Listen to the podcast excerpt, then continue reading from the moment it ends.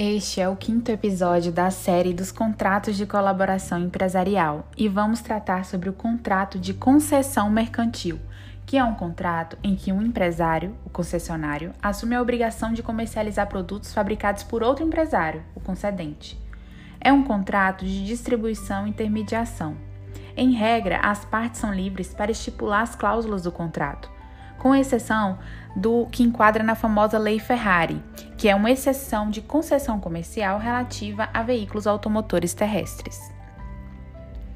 Lembra que falamos no episódio 1 que a subordinação entre colaborador e colaborados pode possuir diferentes graus, uns maiores e outros menores?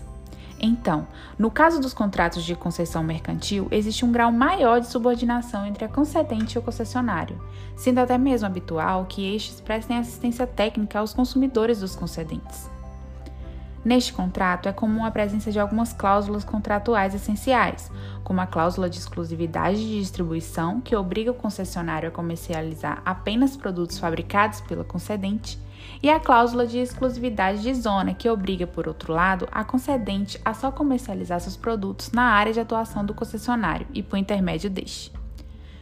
Por fim, é importante ressaltar que o Superior Tribunal de Justiça já consolidou o entendimento que concedente e concessionária são solidariamente responsáveis perante o consumidor.